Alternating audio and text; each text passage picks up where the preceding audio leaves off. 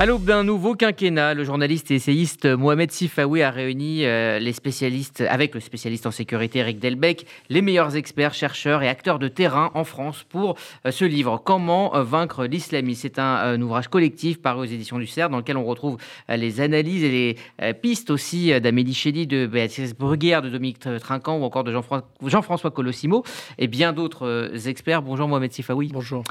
vous dites en introduction que c'est un livre programme. il est paru euh, euh, peut-être un mois euh, avant, le, vote. et il y a eu dans cet entre-deux tours cette séquence, enfin ces séquences où les deux candidats ont fait face à une femme voilée et on a vu le malaise que cela a posé dans le débat et même chez les, candidats. Est-ce que vous considérez qu'on a assez parlé de la lutte contre l'islamisme lors de cette campagne qui vient de s'achever ou finalement ce n'était pas la peine?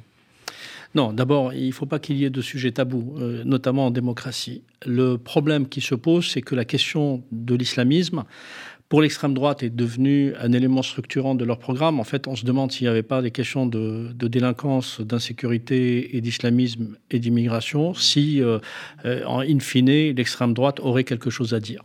Mais j'y reviendrai si vous, si vous me le permettez. L'autre chose, c'est que l'islamisme est un sujet sérieux, complexe, grave, qui doit être traité au quotidien et certainement pas dans une espèce de d'entre-deux tours comme ça euh, euh, au coin hein. d'une d'une discussion euh, publique avec avec les citoyens. Les, les, deux candidats se sont dans, un, dans une communication qui est somme toute légitime. Hein on va pas leur jeter la pierre, ils étaient dans leur rôle, mais euh, prendre un sujet qui est, aussi grave, euh, finalement au coin de la rue, euh, pour faire un élément de communication, chacun avec ses éléments de langage, me semble quelque peu, je dirais, léger. Alors, on ne peut pas faire le reproche au président sortant, président élu, Emmanuel Macron, de ne pas avoir traité le sujet. Moi, je peux témoigner d'une chose.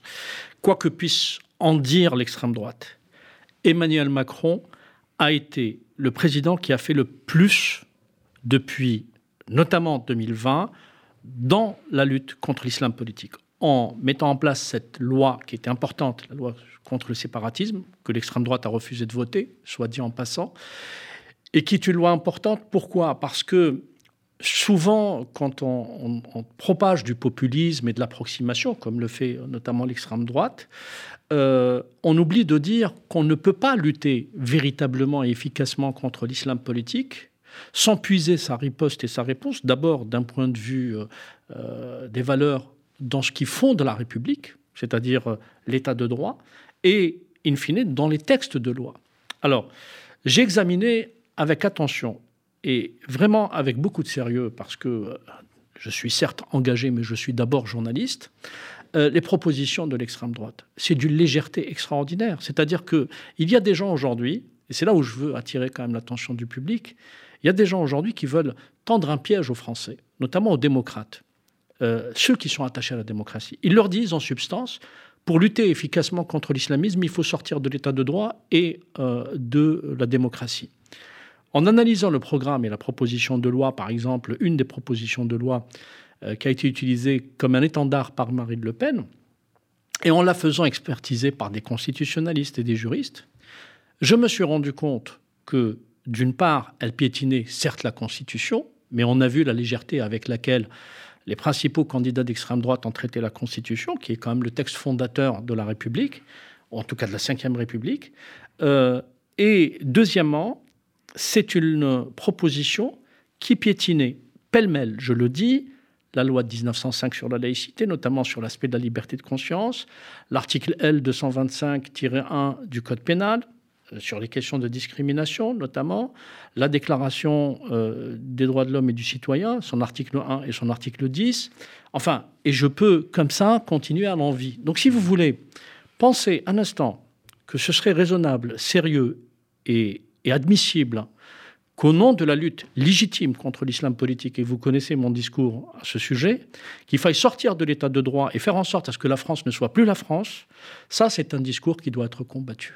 Et j'espère qu'il ne soit pas combattu uniquement quand l'extrême droite est au second tour, mais qu'il soit combattu tous les jours pendant le, quinquennat à venir, pendant les cinq années à venir, afin que justement l'extrême droite ne puisse plus se jouer comme ça de, euh, des citoyens et leur raconter n'importe quoi dans des approximations extraordinaires et avec un populisme, je dirais, dont l'indécence n'a d'égal que les outrances qui sont connues euh, dans ce courant de pensée. Alors cette loi séparatisme, elle est dans le livre euh, décortiqué, expliqué, mise en perspective par Bernard Rougier. et le livre explique précisément à, ce à quoi elle s'attaque, comment elle s'attaque, après une longue période de déni qui est également décrite dans, dans, le livre. mais il parle aussi d'un effet pervers. Et là aussi, on est au cœur euh, d'une mécanique qui, elle aussi, est expliquée. En fait, cette loi viendrait conforter une idéologie islamiste euh, de, euh, on va dire, de mise au banc des musulmans de, la société. Est-ce que comment justement lutter contre cet effet pervers recherché par les islamistes de dire, voyez,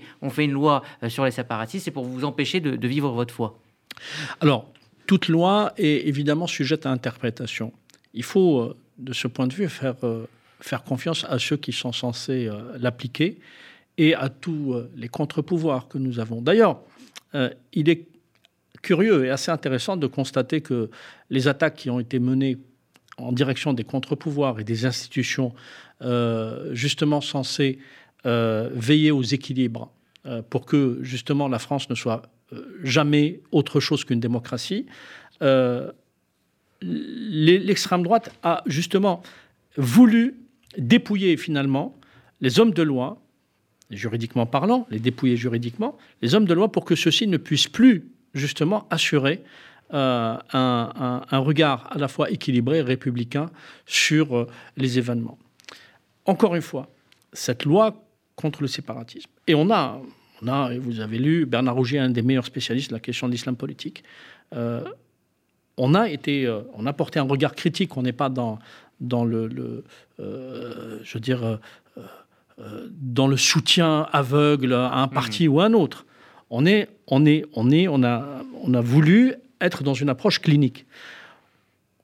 Évidemment que il y a encore des choses à faire contre l'islam politique. Il y a un chantier énorme. Mais encore une fois, ce qu'a amorcé Emmanuel Macron en 2020, 2019-2020, enfin, ça s'est fait progressivement c'est rien que moins qu'une dynamique qui était nécessaire à installer pour d'abord euh, dissoudre des associations comme Baraka City ou le CCIF, qui étaient des acteurs toxiques et qui envenimaient le débat et justement provoquer et alimenter les divisions et les communautarismes, de mener les mêmes types d'actions contre des, associations et des organisations de fait d'ultra-droite ou d'extrême droite qui, euh, d'une certaine façon, alimentaient euh, euh, les autres organisations extrémistes et s'alimenter de des, outrances de, celles-ci. Et donc, si vous voulez, ce qu'il faut regarder de très près, c'est d'abord l'application en toutes circonstances du droit et seulement du droit dans l'esprit de la République. Quand vous avez, par exemple, une émotion légitime et vive qui s'installe au lendemain d'un crime, les gens vous disent, enfin, notamment, encore une fois, je reviens, parce qu'on sort d'une élection et d'une situation qui est quand même assez troublante. On est dans un pays qui est assez divisé, mais si le pays est divisé, c'est parce que certains corps intermédiaires n'ont pas joué leur rôle pendant les cinq années qui ont passé, parce que euh, les partis politiques de gouvernement qui étaient jusque-là euh, des partis euh, réputés sérieux n'ont pas joué leur rôle comme il le fallait. On ne fait pas de la politique à la veille d'une échéance électorale, on fait de la politique au quotidien quand on veut. Enfin, c'est en tout cas mon mmh. appréciation. Euh, on est arrivé à un pays divisé aussi parce que sur cette thématique, il y a eu évidemment les questions de pouvoir d'achat, les questions de... Qu'il y a eu un déni? de, Bien sûr qu'il y a eu un déni de la part d'une gauche qui a été sinon complaisante, parfois complice, et au meilleur des cas, dans le déni total, dire bah, attendez, ce sont des épiphénomènes, c'est pas important, etc. Il y a toujours plus grave, euh, etc. Enfin, on connaît ce discours.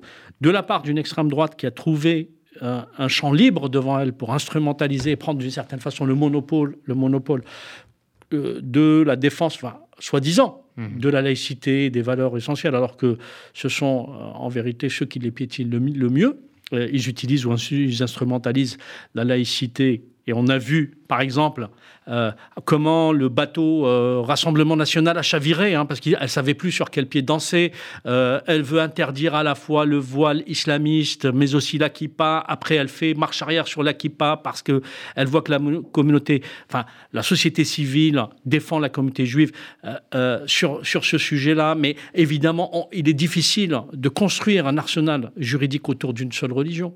Ça, il faut le répéter et le sans rappeler. Discriminer. Sans discriminer. Donc, c'est pour ça que je dis, il faut toujours être dans une, une approche sérieuse. C'est-à-dire, pour demeurer, demeurer, républicain, on ne va pas devenir fou et, dictateur parce qu'il y a le problème mmh. islamiste. Il faut savoir raison garder. Est-ce que cette, loi séparatisme, euh, elle a pu euh, voir le jour, et même votre livre, tout simplement, et les livres que vous publiez depuis euh, quelques années, après la fin d'un déni? Personnellement, qu'on n'aurait pas créé au scandale 10 ou 15 ans auparavant?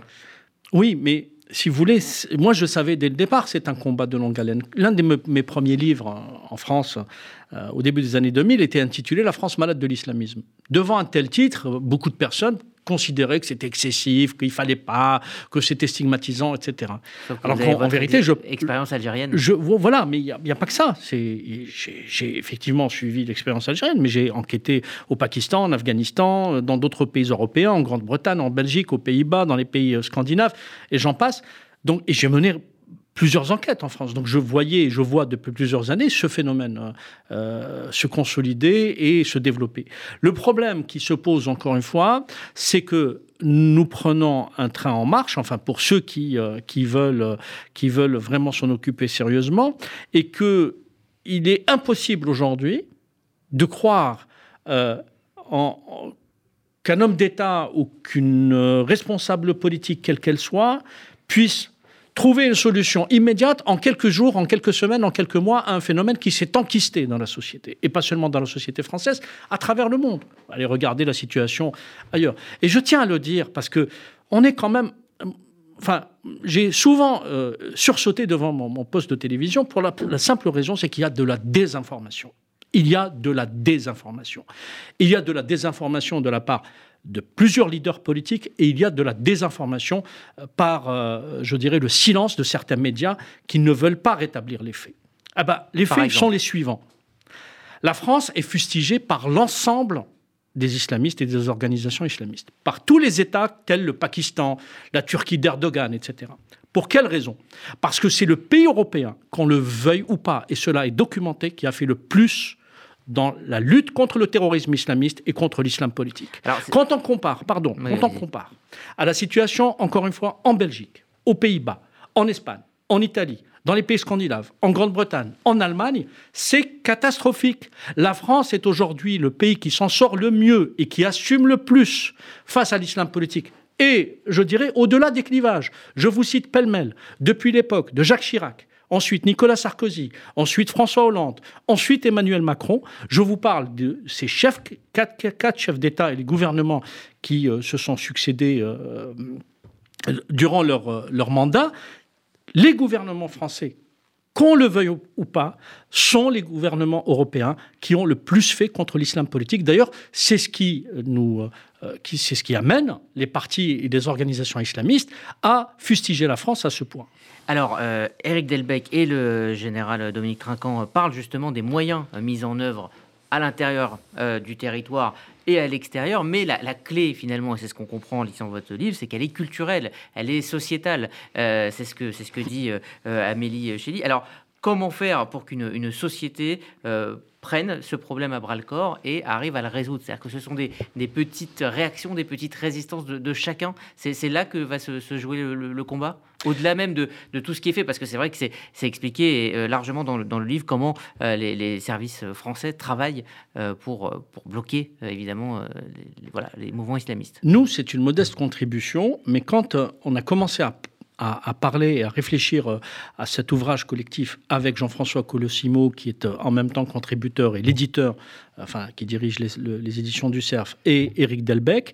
Euh, nous sommes très vite mis d'accord sur une chose qui à mes, à mes yeux évidente, c'est que d'abord, il faut de la pluridisciplinarité. C'est pour ça qu'il y a des gens qui ont des trajectoires, des expériences différentes. Il y a des journalistes qui ont fait des, enquêtes de terrain.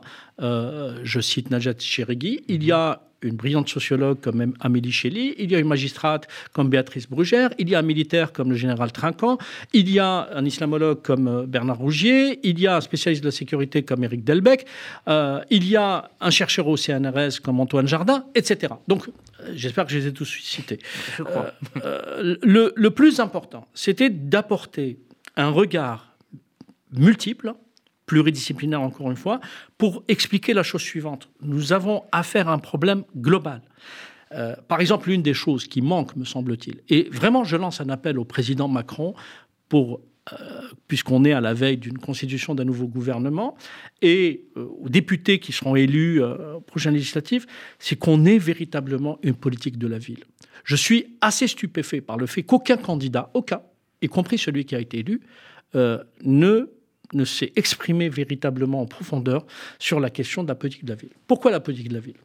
On sait où sont les problèmes liés à l'islam politique. Il y a eu un documentaire, un reportage récemment sur M6 qui a défrayé la chronique, sur Roubaix.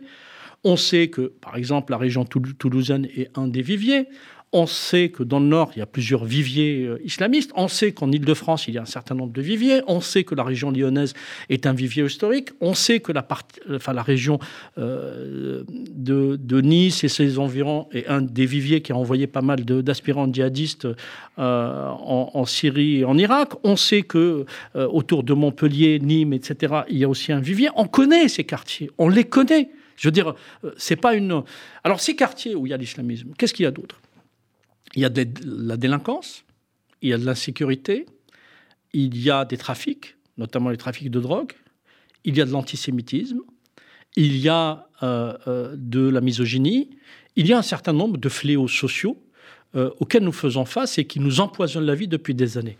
Il n'est pas sérieux, encore une fois, de penser qu'il est possible de traiter le sujet de l'islam politique sans avoir, en plus des lois à ériger et à construire et à édifier, en plus euh, de l'action politique à mener qui est nécessaire, en plus de la communication qui doit être chiadée, une politique de la ville à même de démanteler, y compris physiquement, un certain nombre de quartiers qui sont des lieux où, euh, je dirais, euh, se nourrissent aujourd'hui l'ensemble des phénomènes et des fléaux euh, qu'on a évoqué ici. Alors effectivement, il y a euh, peut-être le plus inquiétant, euh, c'est le thème de la jeunesse qui est développé par Amélie Chély. Comment se, répand cet imaginaire islamiste au sein de toute une, jeunesse? Et c'est peut-être là qu'il faut travailler aussi.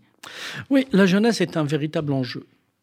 Et elle est visée par les islamistes. Bien sûr, mais c'est tous les mouvements dits ou qui se prétendent révolutionnaires visent en priorité la jeunesse parce qu'ils savent très bien que ce n'est pas avec des gens de 50 ans et plus euh, qu'ils vont euh, essayer de créer le désordre. Et c'est évidemment euh, à travers la jeunesse, quand elle est embrigadée,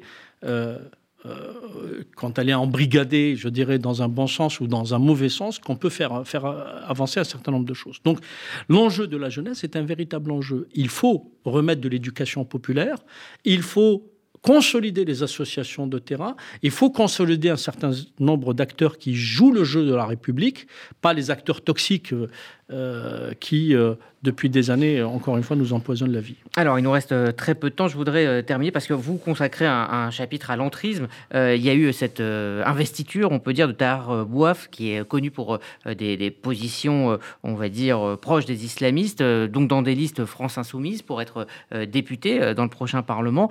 comment interprétez-vous cette arrivée dans le champ politique de, gens qui, qui ont des, des positions qui soutiennent clairement l'islamisme bah, Franchement, en deux mots, hein, je, vais, vous dire, d'autant qu'on n'a pas le temps, euh, j'espère que c'est une rumeur, parce que si Jean-Luc Mélenchon et ses amis euh, poussent la folie jusqu'à donner l'investiture à des profils type Tahabouafs, franchement, c'est qu'ils euh, finissent par nous convaincre que ce ne sont pas des gens sérieux et que ce sont des gens qui sont devenus véritablement dangereux pour la République. Je pèse mes mots, dangereux pour la République.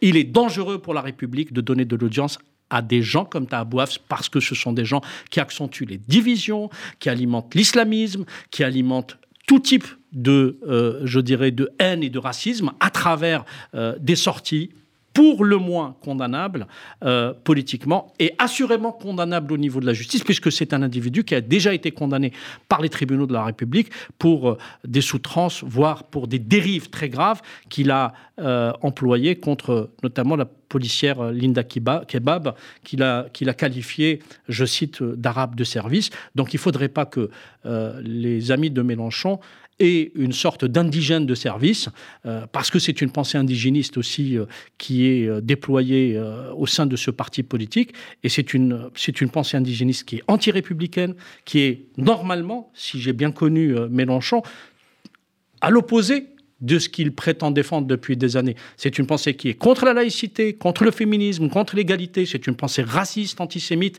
et c'est une pensée enfin anti-républicaine. Merci Mohamed Sifaoui pour euh, rentrer dans les détails, comprendre et, réfléchir euh, aussi à, ce phénomène qui est vraiment euh, complexe. Je vous conseille, je ne peux que vous conseiller comment vaincre l'islamisme. Et puis je rappelle un autre livre hein, qui vient de sortir aux éditions Éric Bernier, c'est ça? Bonnier. Bonnier, pardon. Insécurité intérieure que vous signez cette fois tout seul. Et donc ce livre collectif Comment vaincre l'islamisme. Merci Mohamed Sifaoui euh, d'être venu nous parler donc de cet ouvrage euh, collectif.